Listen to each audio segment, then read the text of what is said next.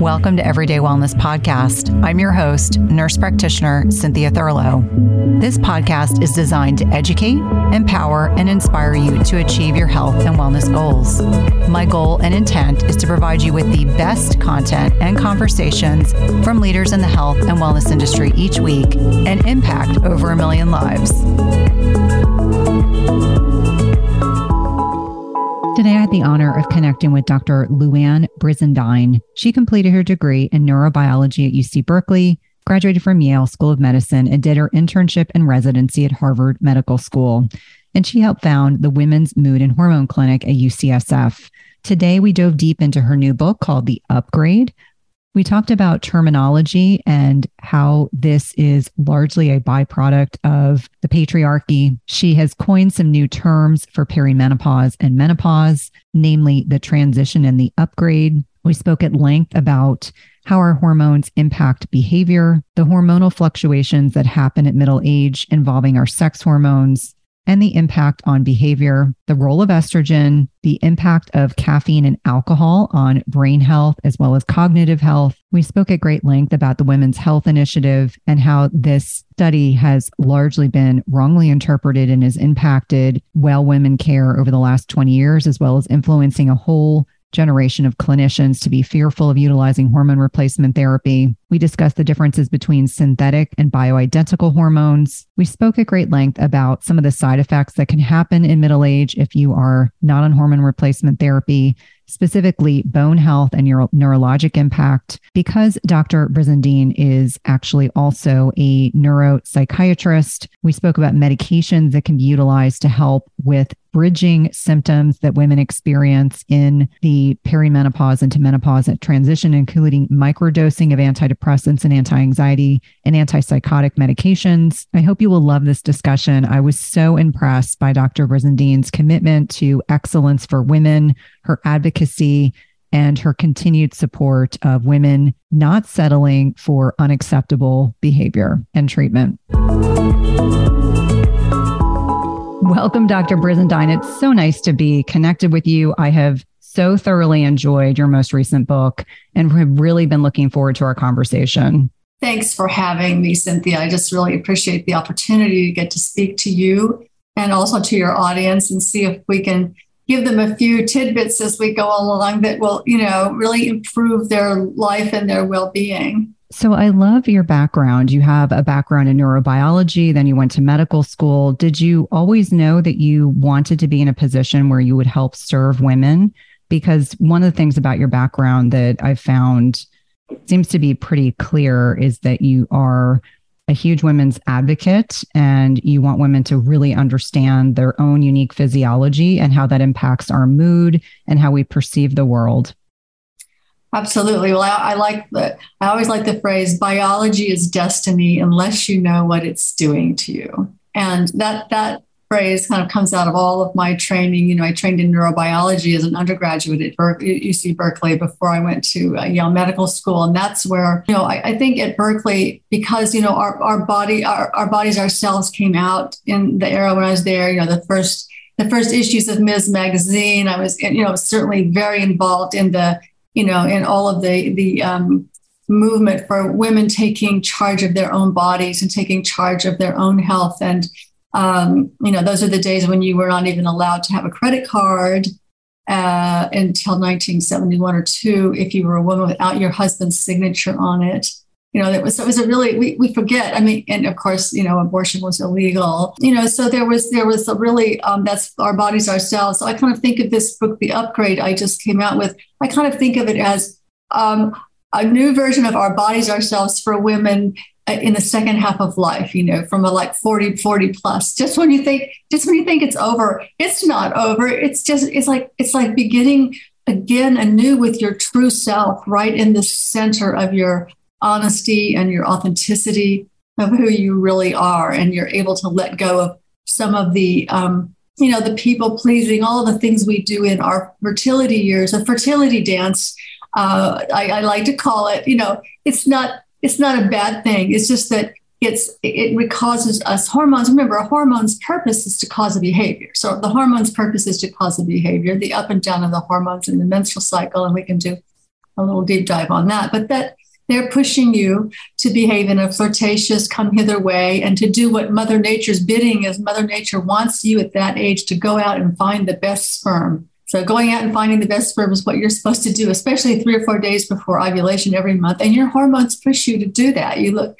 we sway our hips more, we talk in a higher voice, we actually um, we actually speak more. We put on a little bit more makeup. We dress sexier. I mean all the studies show this we do it unconsciously. It's not on purpose. And so the hormones are driving us under the hood in ways we don't even know. So then the cool thing is is that when you get to what i call the transition and the upgrade that is that that you're transitioning from the developmental stage of life which is called the fertility stage you're into a developmental stage of life that heretofore has never had a name to it in the year 1900, the average age of death for a woman was age 49. So she didn't even get to the menopause. I mean, you know, so this is a new phenomenon in eh, completely. So this developmental stage has not been um, even given a name. So I, I thought the upgrade was a, an apropos name for the for women going into the second half of life, where you really have the chance to uh, to choose more of your your direction um, than you did before when the fertility hormones were pushing you in a certain direction. Well, I think it's such a beautiful reframe. And for listeners, uh, perimenopause is the transition and menopause is the upgrade. And I love the reframing because terminology and words matter. And I love in the book that you mentioned fossil words created by men and pharma. So let's just be very clear that this terminology was not created by women. It was created uh, largely probably by male physicians uh, and the pharmaceutical industry to try to create a, you know, a, a time in a woman's life. But I think for many, if not all women, when I connect with them on social media or women that I work with one on one, the prevailing thought processes that uh, middle age is when all these things end. We lose our looks, you know, our our body composition changes we suddenly start having trouble sleeping and so much of of your book that I took away from it is we need to celebrate this transitional time in our lives. We need to not fear it. Uh, one thing that I think is really interesting, and I've started mentioning this more frequently. My poor husband hears me talk about this all the time, but how many women in middle age are finally freed from the desire to be a people pleaser? I am a card carrying former people pleaser. And so as we lose, exactly, as we lose estrogen, it starts impacting our behavior, not in negative ways. And I, I, think back to when I was a new nurse practitioner, I was in my 20s. I my whole background's in cardiology. I was very much a people pleaser. That's why I did really well with these very adrenaline junkie fueled, predominantly male physicians. I got along really well with them because that people pleasing came out and it was a really nice symbiotic relationship. And I look at it now and I'm like, I would never do well in that environment now, ever. Um, you know, it's not as you speak about it, and those of us who've been in the medical world understand it. Like you're saying that people pleasing thing that you know that the, the attractive twenty something year old assistant to the to the kind of to the male aggressive cardiologist. You know, um, in those days, I mean, of course, there's lots of women now in cardiology, but in those days, it, and it's still still very very predominant. You know, I have an uncle who's still practicing medicine in his early 80s, and he practices on Friday nights and Saturdays. And I think that the reason he still likes to do it is he likes to go hang out with all the young nurses. So let's just be clear. Let's let's let's, let's tell our secret, Cynthia. Okay, the secret. If people could look in behind the scenes in the in the medical world, what goes on in this kind of flirtatious thing that goes on between the male physicians and the female either nurses or nurse practitioners or our staff, you know, and um, so young, attractive females and usually older kind of alpha male doctors is that's the dynamic. And so it's not only people pleasing that goes on. For sure, it's people pleasing, but it's also flirtatious people pleasing to to the males in the in an authority position over us. And it's really interesting. So you've kind of alluded to these how hormones uh, help guide behavior. Let's talk a little bit about, you know, women that are still in their peak fertile years, how these hormones, this careful orchestration influences behaviors that you've kind of alluded to, and how that starts to shift as we are heading into the beginning stages of perimenopause. And for a lot of women, they're not even aware it's happening late 30s, early 40s. And all of a sudden, maybe they're starting to see some changes and disruption in their sleep. Maybe they're experiencing more anxiety. Maybe they're getting changes in their menstrual cycle. I think that that transit that actually describing some of the physiology that goes on would be super helpful because we don't realize until we start having a problem, we kind of take our hormones for granted. Yeah, our hormones are just doing what they're doing. So I think that so that stage, I call it in the book. Okay, I talk about the transition stage one, transition stage two, transition stage three, and you know, fourth stage of transition before you go into the upgrade stage one, upgrade stage two, and upgrade stage three. So that's just for all of you listeners, that's just kind of the arc, the arc that we go through. So let's attach some ages and a few symptoms to those. So first, the perimenopause slash transition stage one can start anywhere between like it's kind of in the in the window of like the kind of it's the pre it's kind of the pre transition stage. 38 to 42 is kind of where I plop it down because it's it's also like you say Cynthia it's not necessarily uh, something that we we paid much attention to. It just seems like maybe it's kind of just a little bit a little bit more like um, difficulty cooling down after a workout out. You know, you like you used to just like not even think about cooling down, but you just cool down. And then all of a sudden you're feeling like, gosh, you know, 15 minutes later, why am I so hot? You know, and so that's basically the beginning of what we call the thermostat. Now, there's almost like there's a thermostat in your brain. It's like you go to your thermostat in your house and you, you know, you're gonna, you're gonna, it's like in a group of people of 10 people and in a room, you change the temperature up 10 degrees. Everybody's gonna be hot, taking off layers with that 10 degree change. However, if you're a woman that's starting in your transition and as a transition goes more, the estrogen changes in your brain actually narrow that window of temperature receptivity down to maybe one or two degrees change and you in the room of 10 other people who are not in the transition or perimenopause you are you are hot you're taking off layers and everybody else is going what's the problem? You're saying open the windows you know. So that gets more and more at each stage of transition. And sometimes the you know, throwing the covers off at night is the beginning of that. And you're, you don't want your partner like wrapping his arms all around you because you feel like it's just too hot. So you're pushing him away. And, and that becomes more and more with each like stage two of the transition, stage, stage three. Um, those those are the very typical kind of I call them you know the biological indications of the hormone piece. Now the anxiety, depression, irritability piece of that also is attached to the stages of the transition um, it's it's like a little bit like um, having PMS pop up not just at the last two days before you start bleeding of your cycle, but it can it can pop up in little windows, you know, throughout the month. And that kind of can also tell you that usually that starts to happen in the transition stage two, like about age 42 to 45, 46. That's really when we can really start to notice some of those. And I describe this all in the book. And it's nice to be able to pinpoint where you where you are in the transition. I think it's very helpful. You know, the the, the measurements of your hormones don't really tell you much. Uh, you can go to the doctor. You can get them measured if you want, but remember, it's just like they change every hour on the hour. So it's just like it's like kind of like throwing a dart at a dartboard. It's like just luck if you get something back um, that will tell you something about where you are in that transition. Um, I know some people are now measuring AMH, but that's a, that's a new, you know, that, that's a hormone that can maybe tell you how far you are from the from the menopause. So that may be worth doing, although it's only about 50% correct. So don't confuse yourself with that. The best thing to do is what your own symptoms are, right? And it's interesting because it's as unique as we are. And I can't tell you how many friends of mine blissfully made it through their 40s, no problems, hit 50 like a wall. How many women start struggling in their late 30s? I, I think of the transition or perimenopause as a whole as a barometer of how well we're taking care of ourselves, meaning if we are still insulin sensitive, we're exercising, we're getting enough sleep, that transition will probably be less fraught with concerns than the average woman that is probably not we become less insulin sensitive as we're having these fluctuating amounts of estrogen and estradiol.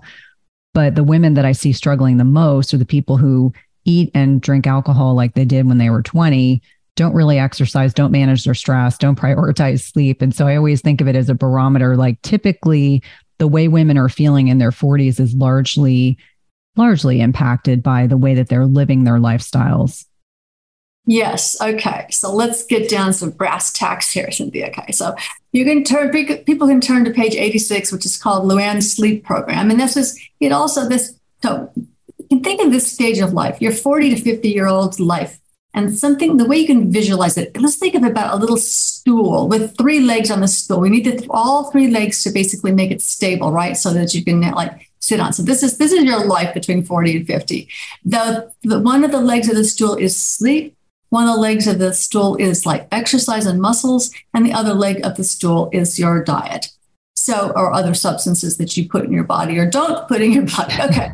so, do you want? Should we do a deep dive in on those those three? Just kind of. I would love for you those. to. I know that. there's a lot in the book about it, so you can find it, find more of the details about it. But it's really important because let's think of the sleep first, because as your hormones, estrogen goes down and fluctuates, remember, sometimes it can be really low and sometimes it, it can go from a level of, just, just to give you some numbers, it can go from a level of 10 or 20 up to a level of 400, right in the middle of the cycle, willy nilly. I mean, it's just all over the map because as the ovaries are starting to retire, they're spurting out things now and then, and then they're basically going back to sleep. And there's, there's all, we can, all kinds of biology behind that, but that's based, that's the bottom line. So, but sleep, okay sleep, when you're awake, your brain cells are going chat, chat, chat to each other all day long, problem solving, whatever, and they're throwing out proteins like they're throwing garbage, they're throwing, just throwing trash all over the place in your brain. It's just like really trash, trashy stuff all over your brain. And so at night when you sleep, those little neurons they shrink back from each other, leaving a little space in between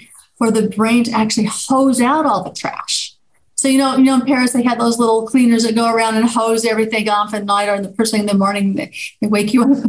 you know, there's you got to let the brain get hosed out at night of the trash to start the new day, or you're not going to be fresh the next day. So this is really this is listen, ladies. This if there, there's nothing more important than this cornerstone, then this leg of the stool is really important. You've got to get that right. And so I'm going to tell you some things that are not so pleasant now for all of us that in our 20s and 30s we maybe used to do whatever we did, we would have like, you know, three ex- uh, double espressos in the morning and we would drink whatever we wanted at night, etc. And we just like, you know, we slept like a baby and it was not a problem. Okay.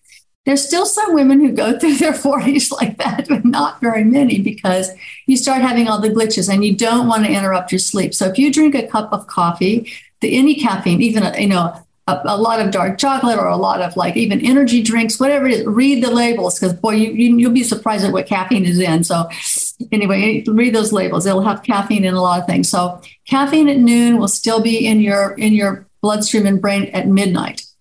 Not a lot of it, but enough of it that because of the hormone fluctuations, you will be stimulated to not be able to fall asleep. So, ladies, if you're having trouble falling asleep, the falling asleep, we have a technical name is called initial insomnia. Initial insomnia. So falling asleep, if that's where you're having your trouble, think caffeine. Just think caffeine and go at it. I mean, you ladies, you, you know how to make a, you know, you know how to make a life plan. You know how to figure out like, okay, for the next two weeks, I'm going to try, I'm to test drive this for myself to see how that's working for me. I am going to reduce just going straight to decaf or whatever it is by 11 o'clock or noon and see how my sleep changes. Um, I have a lot of women in the category of probably about 15% of women, 20% of women that have so much difficulty at this time with sleep that's also making them depressed and moody and irritable and can't fo- brain fog, all this that we have to go at it in a serious way. So if you're in that 20% of women, um, we're going to pull you all the way down to being abstinent, caffeine abstinent. And so you may be in that category. And you can do it yourself. You don't have to go to a fancy doctor like me to find that out. That's just like the that's why i wrote the book. It's like anybody who reads this book it doesn't have to go to a fancy hormone doctor. They got to figure it all out right there for yourselves. You're you're all smart women who can do this. So that's okay that's that pillar that's that little pillar does that make sense to you cynthia? Absolutely. And i think it's so important because i talk so much about how sleep is so foundational to our health the role of the glymphatic system, which is this waste and recycling process that goes on at night, and how many people don't understand that their lifestyle choices, whether it's caffeine or alcohol or an inflammatory diet, can adversely impact their sleep quality. Again, we still think of ourselves as being 20, but we can't eat and behave like we did when we were 20. Do you find yourself struggling to get a good night's sleep?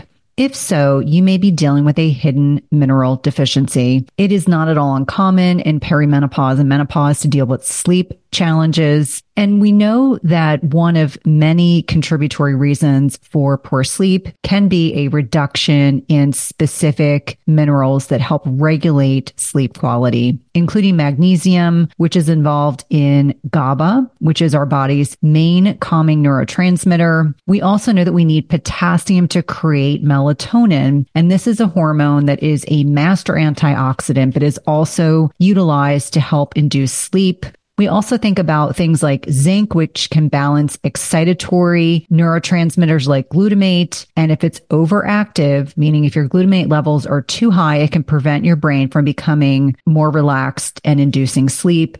And lastly, selenium increases both our deep sleep and sleep duration. All these minerals matter a lot for sleep and any imbalances or deficits can have a major impact on the quality of sleep you get each night. And that's why I love Beam Minerals. They offer a full spectrum mineral supplement that gives you every essential mineral your body needs in the right doses, all in a highly absorbable liquid form. All you do is take a shot of Beam Minerals about an hour before bed. Don't worry, it tastes like water and you'll replenish all of your body's minerals in about 30 seconds and give your brain what it needs for deep restorative sleep.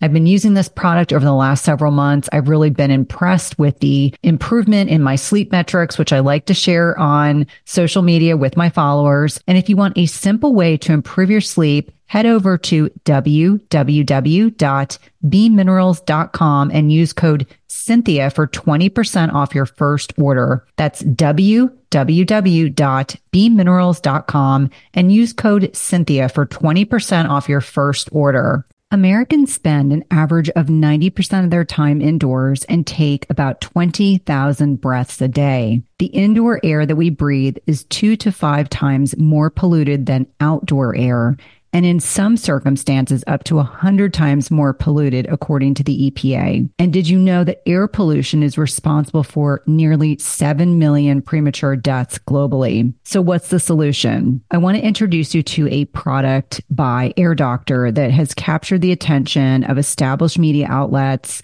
like CNN, ABC, and more. Air Doctor filters out 99.99% of dangerous contaminants so that your lungs don't have to. This includes pollutants such as allergens, pollen, pet dander, dust mites, mold spores, and even bacteria and viruses that have the potential to go on and make us sick. Air Doctor comes with a 30 day breathe easy money back guarantee. So if you don't love it, just send it back for a refund minus shipping. Head to airdoctorpro.com and use code Cynthia. You'll receive up to $300 off air purifiers. Exclusive to podcast customers, you will also receive a free three year warranty on any unit which is an additional $84 in value. Look at the special offer by going to AIRDOCTORPRO.com and use promo code Cynthia.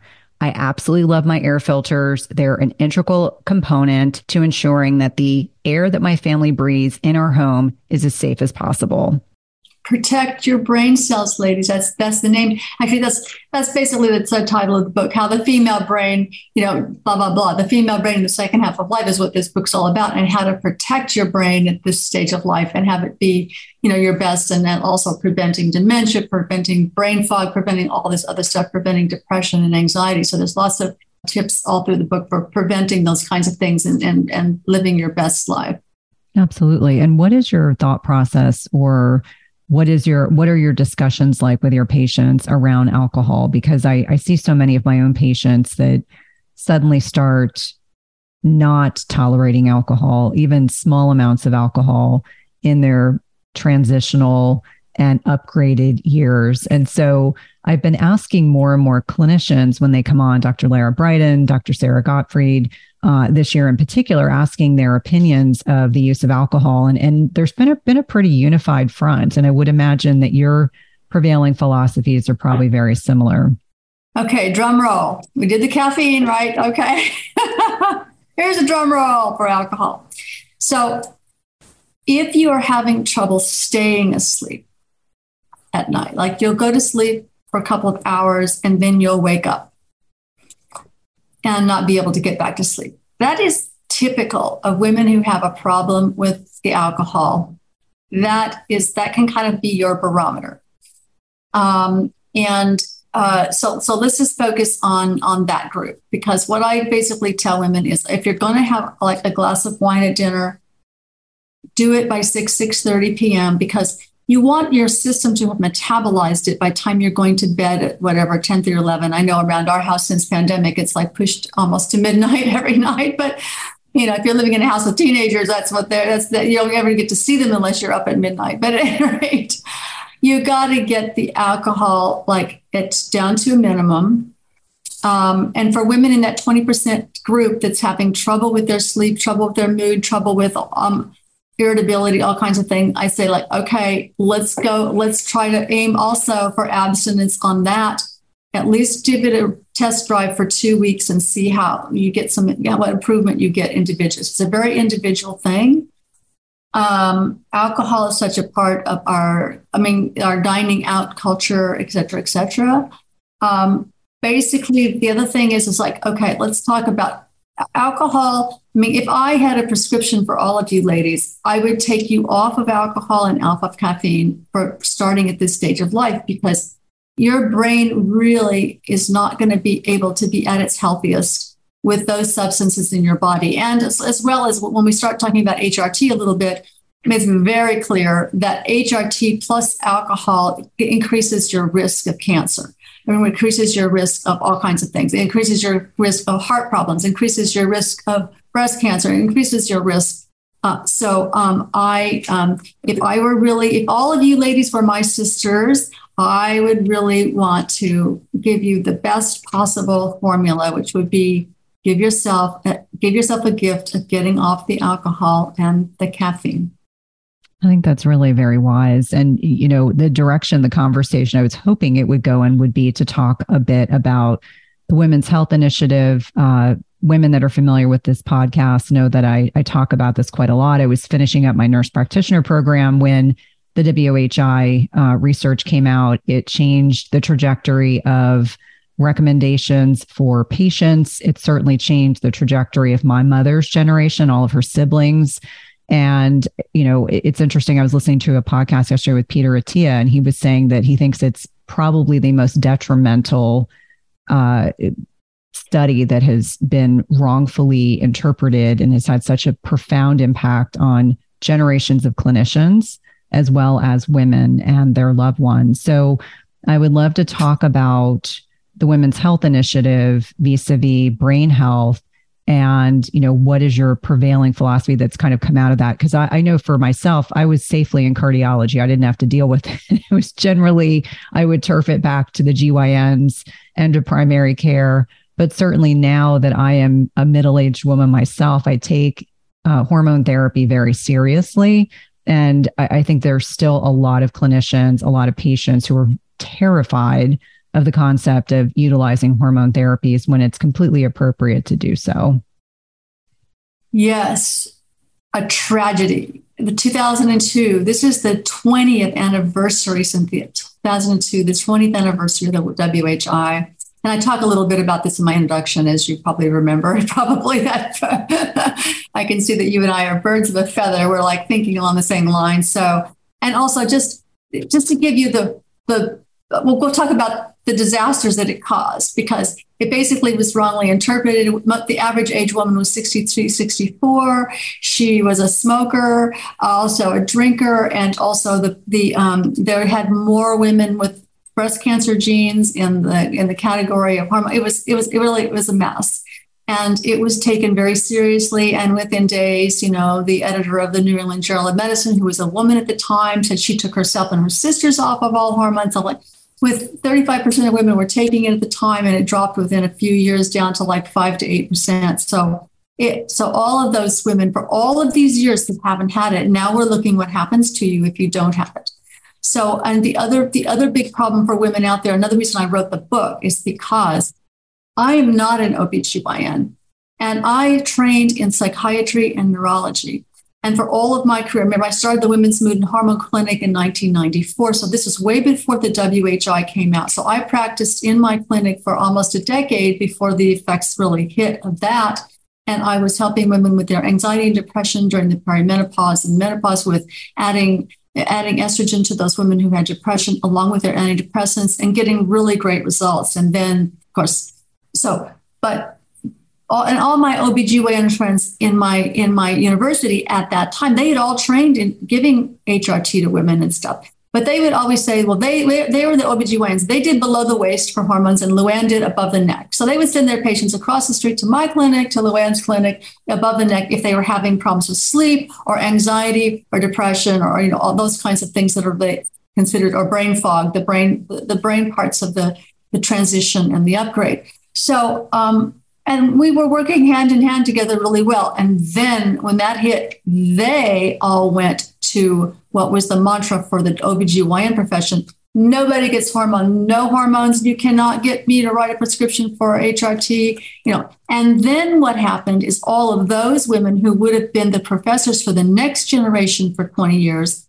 did not teach anything to their new residents and interns about HRT. So what you have now in the country, the reason women are scrambling without being able to find anybody in, in, certain communities, you know, you know, all the communities in the country have a few doctors in their community that are very high priced that do the HRT you know, and it's not available to all women, which I feel very badly about. Now, 20% only of OBGYN residents to this day, only 20% of the of the residency programs give them even one lecture on hormone replacement therapy.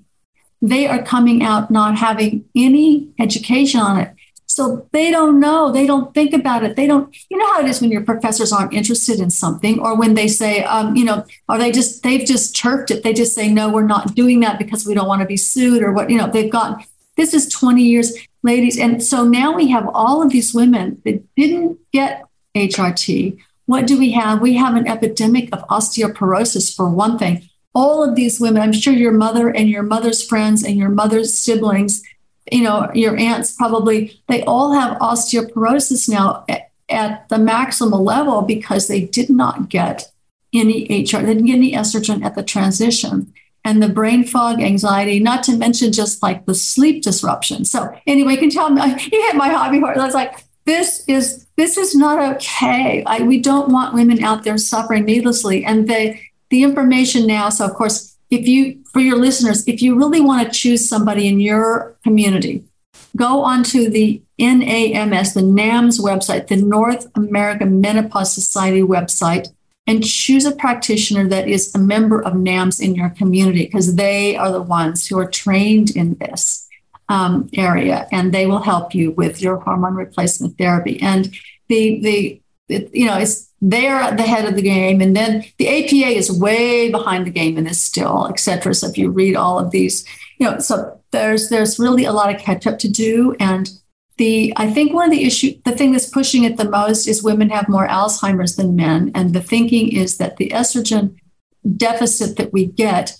between, you know, after age 50, let's say, is really uh, one of the potential preventions of of dementia and Alzheimer's for women. It's not, so I don't want to say that it is. I want to say that it's being heavily researched, and that information may not come out for a, a definitively for another 20 years. It's a very long, long study and, and difficult to look at uh, because of all the other factors. But for sure, I'm just the reason I focus on the bones is the bones are something we can focus on that we know and that we can, you know, scan. So if you're a woman in your between 40 and 50, just 40 and 50, and you get a DEXA scan, which is the scan for your bones. You just basically, it's a funny thing, just lay down on a little bed and this little thing just goes zoom over you and you're done. I mean, it's like, a, you know, it's like a 30 second thing. And you get your score and you find out where you are on the bone score. Now I'm 69 and I have had HRT, but I take the patch and I've had, I talk about all my own, I talk about all my own story in the book too. So if you want to hear all the, the grisly details of my own story, you can hear that, read that in the book. But I got the, started getting the patch at about, I think I was about 52 when I started taking the patch. And I, my bone density most recently was about 1.5 standard deviations above a 35 year old woman. That's amazing. So, you know, so, you know, and it's not like I don't do a huge amount of weight bearing. I, I mean, I do some, I try to do enough exercise, but so I am very clear that if you are a woman and you find out in that age, when you're in that age group between 40 and 50, that your your bone scan shows that you are already a standard deviation or two, which basically means you're you're low on your bone density and you don't have any, you don't have a genetic risk for breast cancer or anything like that, you should seriously consider taking HRT for a number of years. And 10, 10 years is the a number of years that women um, that it's considered that women can safely take it without, you know, having any. If, if you're not drinking alcohol, you can safely take it up to 10 years. And now that, that number keeps being pushed further too. I mean, all of us, all, all of people like me, that all the doctors in practice, at least in San Francisco, we've got lots of patients in their 80s and even 90s uh, still taking their patch. So it's not, you know, it will continue to be a, uh, you know, it's a moving target. But anyway, so that's uh, that's my little that's my little hobby horse of like the the WHI, the HRT issue, and really encouraging women to realize that this whole era of the last 20 years came doctors are giving you information from a flawed study that's 20 years old at this point and i don't want the next generation of women to end up having harm harm from lack of something that's available. And remember, we're not in the year 1900 when everybody, uh, the women's average age of death was 49. We're not. I know that's a that's a funny number because it's got to do with infant mortality and lots of other things. But still, at that age, a lot of women did not live past even past in into their menopause. You know, they didn't live past 50. So we are in a different era. And men, remember, men have something called andropause, but they have they make sperm, so they make sperm up until the to the day they die, and they even make sperm after that. They they keep they're te- you know for for days after they're even dead, they keep making sperm. So men make sperm even into the grave, ladies. So and that's because and they continue to make testosterone as well. So remember, and testosterone gets converted into your brain and bones into estrogen. So that's basically men have an average age man at 60 and a woman at 60 if she's not taking HRT he has four times as much estrogen in his body and brain as she has. It's unbelievable. Isn't that amazing, Cynthia? It really helps you realize why men don't get osteoporosis and why they get maybe less Alzheimer's and less dementia. I mean, the, the word, it should be the word dementia, not Alzheimer's may be a very specific disease, but they get, I mean, men get other things and their testosterone causes other problems too. Let's be clear. However, I just want to contrast it to what's going on for women's health right now. Well, I think it's such an important discussion and, and one that I, I echo. I've been able to watch both personally and professionally the net impact. My mother and I talk very openly about this. My mom just had, uh, she's 76, just had a total hip replacement. She has terrible osteoporosis, terrible. Thankfully, she's had no falls. She's otherwise pretty active. Her recovery's been pretty benign. But we've had some very honest discussions about the cognitive impact on the brain of that loss of estradiol, so the predominant form of estrogen before our bodies go into the the upgrade. And you know conversations that I've encouraged her to have with her own physicians because I'm starting to notice and she is as well that there are certain things she used to be able to multitask like a king. I mean, she she was you know had a very demanding job until she um until she retired. And there are just certain things she's starting to notice that are coming harder and harder and I, I think for a lot of people listening, the bones may not seem as tangible right now. The muscle mass loss may not be as tangible right now. Um, they may not even be thinking about heart disease. But when you start talking about cognitive decline, you start talking about that loss of insulin signaling and and the loss of estradiol and and you just really think about the net impact why are women at greater risk of going or developing dementia later in life and for me, it, it really comes down to the thing that I think about the most is that loss of cognition, because that impacts not just the individual, but their loved ones, their family members, et cetera. And so I'm so glad that you touched on so many of these things. And for anyone that's listening, there's also important distinctions. You know, when we're looking at the WHI, they were using synthetic pregnant mare's urine and progestins versus some of these bioidentical hormones that are now being used. And, and I think they also get a bad rap because there's a lot of pseudoscience that goes along with that and pill mills and hormone pellets and we don't even have to go down that that rabbit hole but i'm curious you know when you are working with your patients are you differentiating between different types of hormonal replacement therapies? Meaning,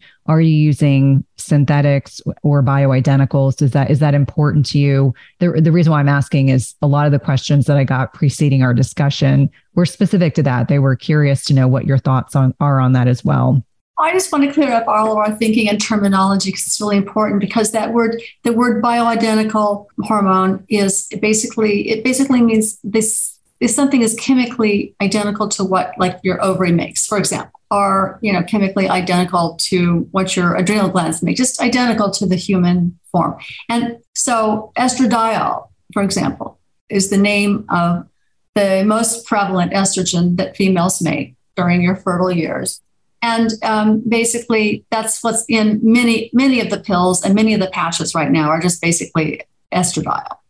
And so I, I prefer to use those but I think that this issue of natural hormones and bioidentical versus it's it's become something it's become a little moot in that many of the many of the prescribed hormones are all bioidentical natural that you could use those words for them. And so it's only a marketing ploy right now. Pharmaceutical industry in the united states is probably the biggest marketing industry that we have. So beware of what they tell you. I mean, just like, you know, do your own research and know it's not that if there's a, something that's a prescription that's made by your pharmacy or made by a pharmaceutical com- company that it's not bioidentical. They won't put bioidentical on the label just because it's it's nonsensical to them because they put estradiol on the label because estradiol is the bioidentical hormone, you know. So it's just that one step. So, and it is the natural hormone. So, I think that the idea of getting uh, really expensive, custom made, quote, bioidentical hormones, although I do talk a lot about that in the book, just in terms of,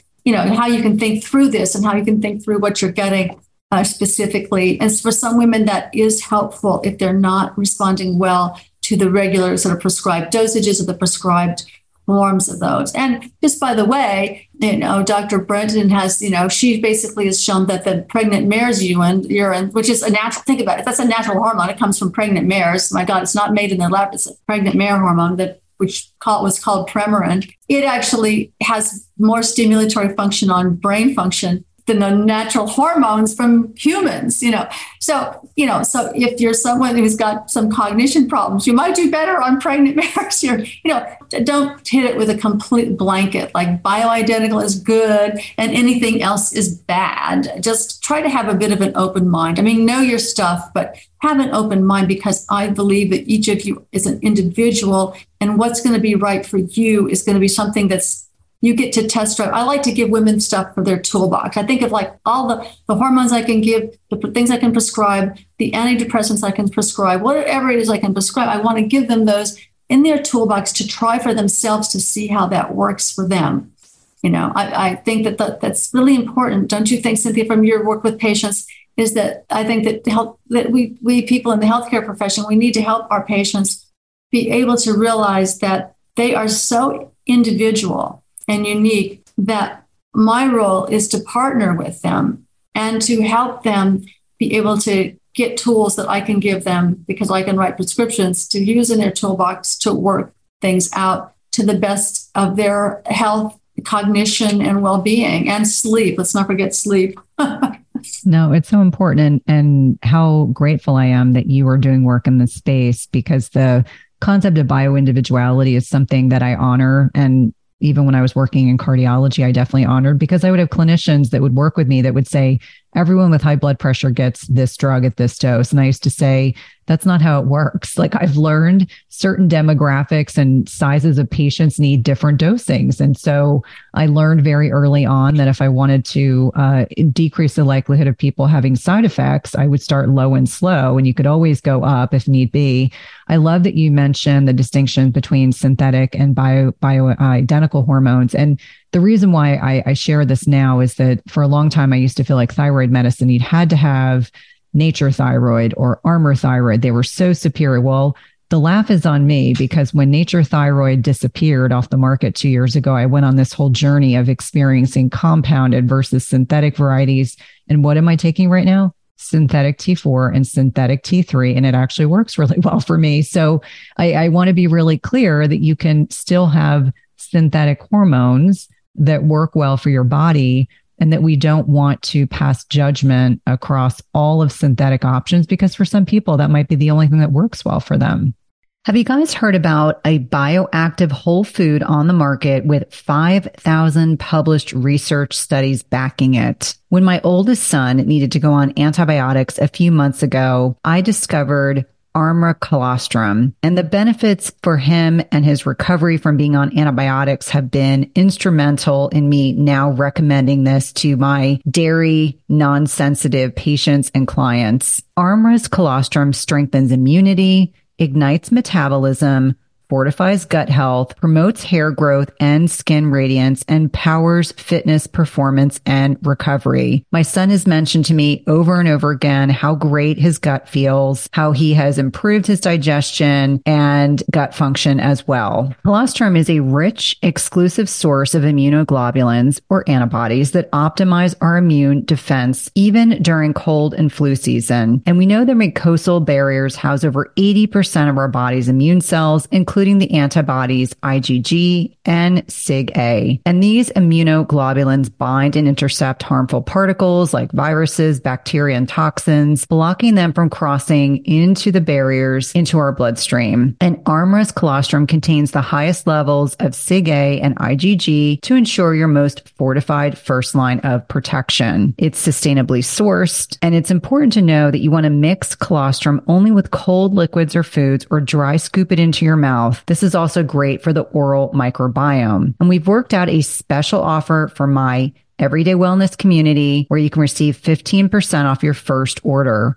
Go to try armra.com slash Cynthia15 or enter Cynthia15 to get 15% off your first order. That's T-R-Y-A-R-M-R-A dot com slash Cynthia15. You definitely want to check it out. At some point, we've all been sold a big fat lie. It's called the protein misconception. So starting in the 1980s, we all believed that more protein equated to more muscle growth. And I'm here to tell you it's a big misconception. This has a great deal to do that our body can only absorb protein that's broken down into smaller building blocks called amino acids. It doesn't matter if you're consuming 30 grams of protein or 300 grams of protein. If you don't have a sufficient supply of enzymes to digest the protein, your muscles will ultimately be unable to use these as vital building blocks. That's why it's crucial you take a high quality digestive enzyme. The one I trust and use myself is called Masszymes by Bioptimizers. Masszymes is a full spectrum enzyme formula with more protease than any other commercially available product product with five different forms of protease. Plus, it contains all the other key enzymes you need for optimal digestion. If you're experiencing bloating, gas, or digestive distress, a contributing factor can be that your body is no longer producing as much digestive enzymes. And you can try Masszymes today risk-free. They have a 365 day full money back guarantee and is the gold standard in the industry. Go to bioptimizers.com slash Cynthia. That's B-I-O-P-T-I-M-I-Z-E-R-S dot com slash Cynthia and use promo code Cynthia 10 for 10% off of any order. Again, that's promo code Cynthia 10 for 10% off any order.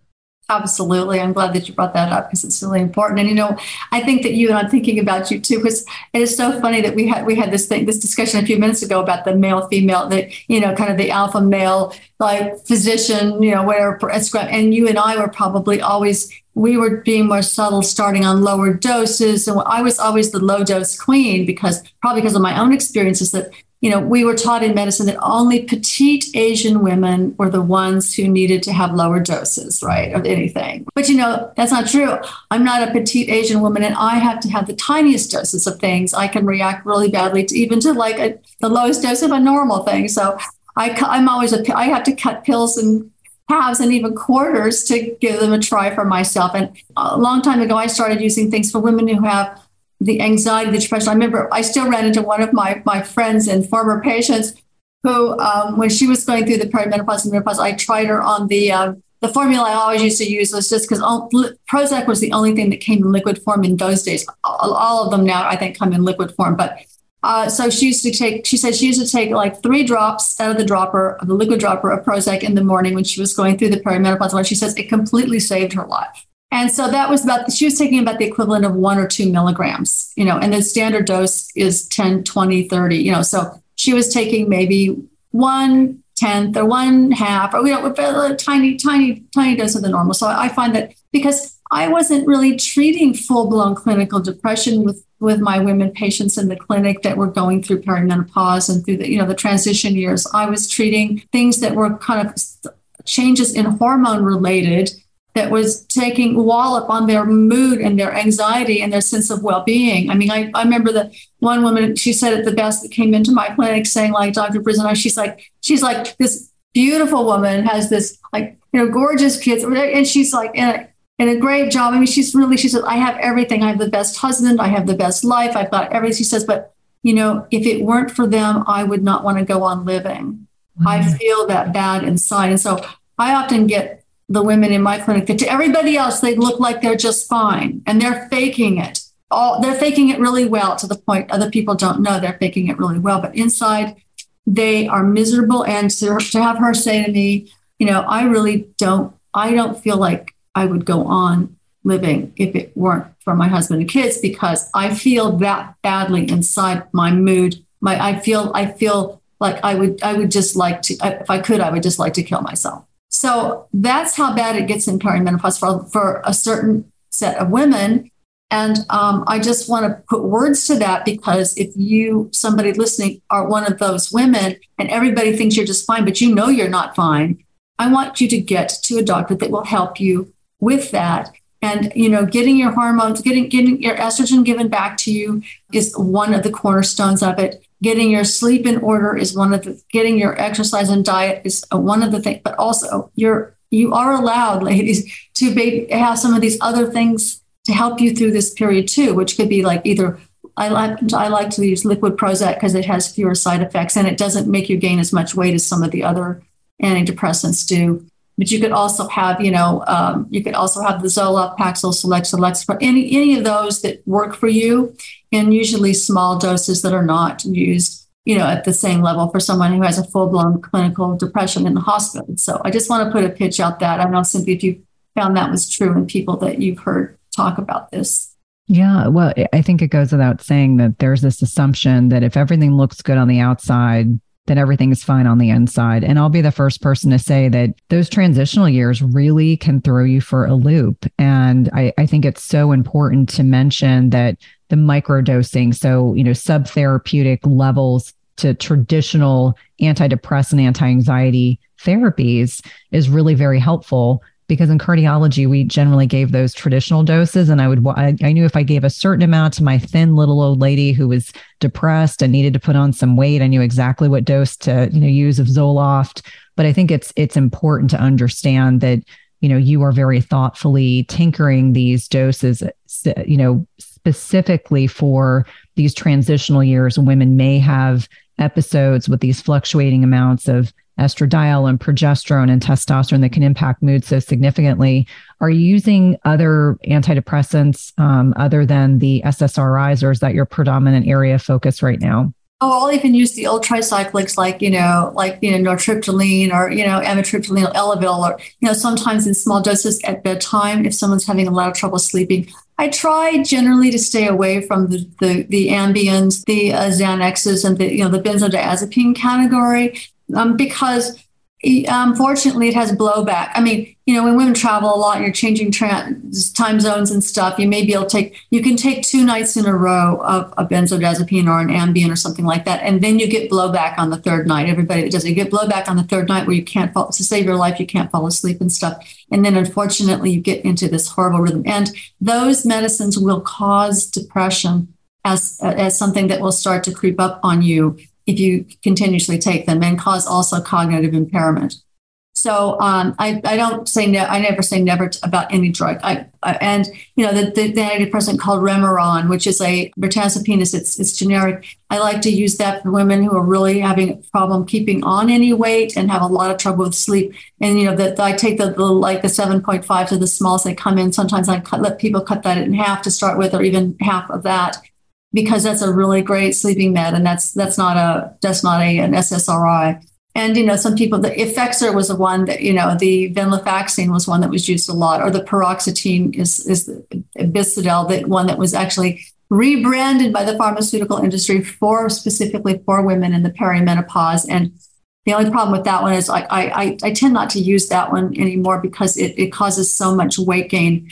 Um, and of course, Remeron will, uh, the, the mirtazapine will also cause weight gain. So you have to, you know, each individual woman, you know, we had to, we had to kind of fine tune this for each of them is, is the bottom line. So, um, I mean, you may have some other favorite ones like, you know, there's all the SNRIs, the, you know, SSRI. There's lots of categories now of antidepressants and new ones coming on the market at all times. And some women that have a lot of trouble with their mood and they have a little bit of bipolar history in their family or something, or a little bit of bipolar themselves. They can they do well little times on lamotrigine, a little bit of lamictal. So there's you know we can kind of figure out ways in which to have things. I, I call it tailor a tailor made you know pharmaceutical um, mix for people um, that will help you get through this. That you know that we know that if you've had a depression or anxiety before you hit these perimenopause transition years of 40 to like 52 or 3 you are more likely by maybe two three or four times more likely to have mood anxiety depressed insomnia a lot of difficulties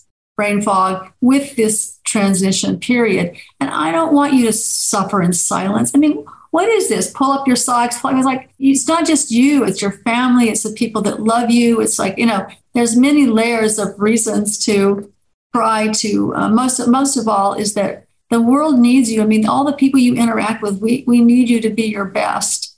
You need you to be your best. You may not even realize that you need you to be your best until you then are getting back to your best. But so I don't like women to suffer. I, the suffer in silence business is like that's old fashioned. Let's let's get rid of that. That's and this this doctors doctors that believe in this WHI study of 2002, 20 years ago, and just still live by it um, they are doing women women a great disservice. And they don't do it on purpose. It's not intentional. They don't even know. They have lack of knowledge. So you all you all have more knowledge than they do about this oft, oftentimes. Well and i think one of the things that i learned as an undergrad was that we are designed to evolve shift and change throughout our lifetime. A lot of the rhetoric that i shared with patients as a new nurse practitioner is largely just proven. And I'm thinking about a lot of the nutritional recommendations we used to provide to patients. But I think if you're a clinician or you are treating women of middle age and you aren't looking more closely at how that study has has impacted women on such a profound and significant level as well as clinicians and you're not open-minded enough to pivot change your mind say this is what i did before this is now um, you're really doing a tremendous disservice to women. And, and it's interesting, it wasn't until I myself hit the wall of perimenopause that I really started to understand that no one prepared me for this time period in my life, not my mom, because that generation didn't talk about it, not my grandmother, not my schooling, not my girlfriends, because no one wanted to talk about it. There's a degree of shame about aging that really doesn't need to be there. I, I think on so many levels, at least it's been my experience as a 51 year old woman that this has been the most gratifying time in my life. Like all of a sudden shedding these, you know, the should tos and the woulda, shoulda, could have. I mean, all of those are gone. And I really do endeavor to make sure that other women understand that this should be a really freeing time in our lives.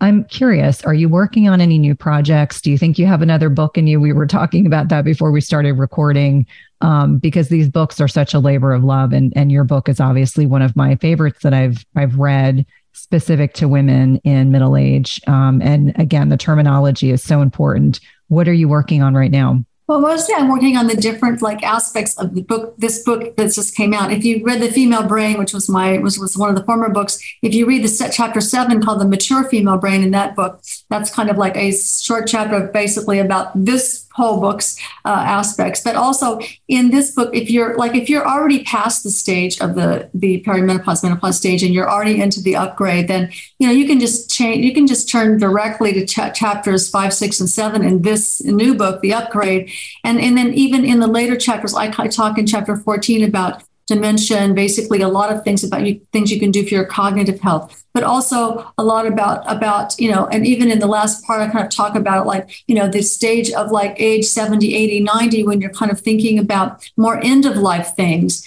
So this this book basically we decided my editors and I decided not to put ages attached to the chapters because it's such a fluid time for all of us women. We're at different stages at different ages but, you know, I think in the 60s, 70s, 80s, you start to go through a different time when you start to, you're looking at your adult children. And so there's a chapter eight, which is how, basically how you think about, you know, being a mother to adult children, which is a whole another chapter. So I'm working a lot with, with other women that are trying to figure out how to be a mother and mother their adult children, you know, who basically want you not to manage, manipulate, or mother them. Forget it. They won't even talk to you or return your texts or your phone calls. Forget it. So don't do that, ladies. You know, and also the phrase, my help is not helpful. That starts when they're when they're in their 30s. My son just turned 33 last week. It's like when they when they hit this stage, like uh, they they want they want very little advice, you know, and so it's a, it's a whole other. So if you're in that transition, ladies, you can just turn, turn, turn to chapter seven, eight, and nine, you know, and it's, it goes on from there. And if you're in your 80s or 90s, you can chapters 15 and 16 may be more for you. So it basically, so I'm, I'm kind of working on that whole transition into, you know, I didn't feel like I could write this book until I had some legitimacy and experience myself of coming, you know, I didn't think I would because I felt like I had done the whole thing with the female brain. I went from the moment of conception till like the the mature female brain. But that book came out when I was like 53 or 54. You know, that came out and when so I felt this one I really needed to. I didn't know I was going to write this one until I had this whole new experience after that. So I said, wow, there's so much left. There's so much more, and the feeling of authenticity and the feeling of going forward to the things that are really really deeply important to you in your life like like your relationship with your loved ones your relationships with your families your relationship with your siblings the relationships with your you know your friends and yourself. So there's there's all of these things that you basically can spend more time on that become more and more important to you as another part of your life where your you know your fertility life and the early part of your career is past and you are wanting to give something back to the younger generation. There's all of those aspects that will become more important to you as you hit your you know your late 50s and your 60s and into your 70s so um, i'm just trying to give back. I'm just really focusing on giving back right now cynthia well, I'm so very grateful. It's a book that is a very important one and, and one that I've started gifting to my family members uh, that need this message, as well as patients and clients. Let my listeners know how to connect with you. Obviously, we'll have links to all of your social media and your books, but let them know the easiest way to connect with you outside of this podcast. Yeah, and they can just go to my website, which is uh. Uh, and they can, I've got all the kinds of information there and information on how to get in touch with me and all, all that kind of stuff. And uh, yeah, I'm on, on, so I do, I've, you know, I think social is, social, as you probably know, is a mixed bag because it's not great self-care to spend too much time on social. I have a lot of stuff on social, on, on Instagram, uh, on TikTok. TikTok, I gave this little, like, like the, the tip, you know, the muscle tip that, that you know, because your muscles communicate with your brain. So I have a lot of stuff in the book about, about, about diet, nutrition, and, and muscles, but muscles are really important because the study of 80 year olds who had the best cognition were also those who had the best leg strength. So I, I did a little TikTok thing on like how squeezing your, your butt, your butt is one of the biggest muscles. So ladies, butt squeezes, butt squeezes are really, you know, an important thing. And that, tic, that TikTok video was like very, very popular one. So I, I love that. Those. I love but that you're on TikTok. That... on Instagram or the, you know, the old Facebook page. I still have one of those. I have a lot of stuff on my Facebook page. So they can they can go to social if they want to see some more things. But mostly I would say if you've got the female brain book and then the upgrade book and you have those together, I think that you can just marinate yourself in those and you, you can get, well, you can get all the wisdom I have to give you. well, it's wonderful. It's been such a pleasure to connect with you. I've really been looking forward to our conversation. I'm so very grateful that we were able to connect on a weekend to record this. Absolutely, Cynthia. Thanks so much. And thanks to all of your audience for listening. I'm just hopeful that they will all upgrade themselves to a point where they just fall in love again with themselves and their own life. If you love this podcast episode, please leave a rating and review, subscribe, and tell a friend.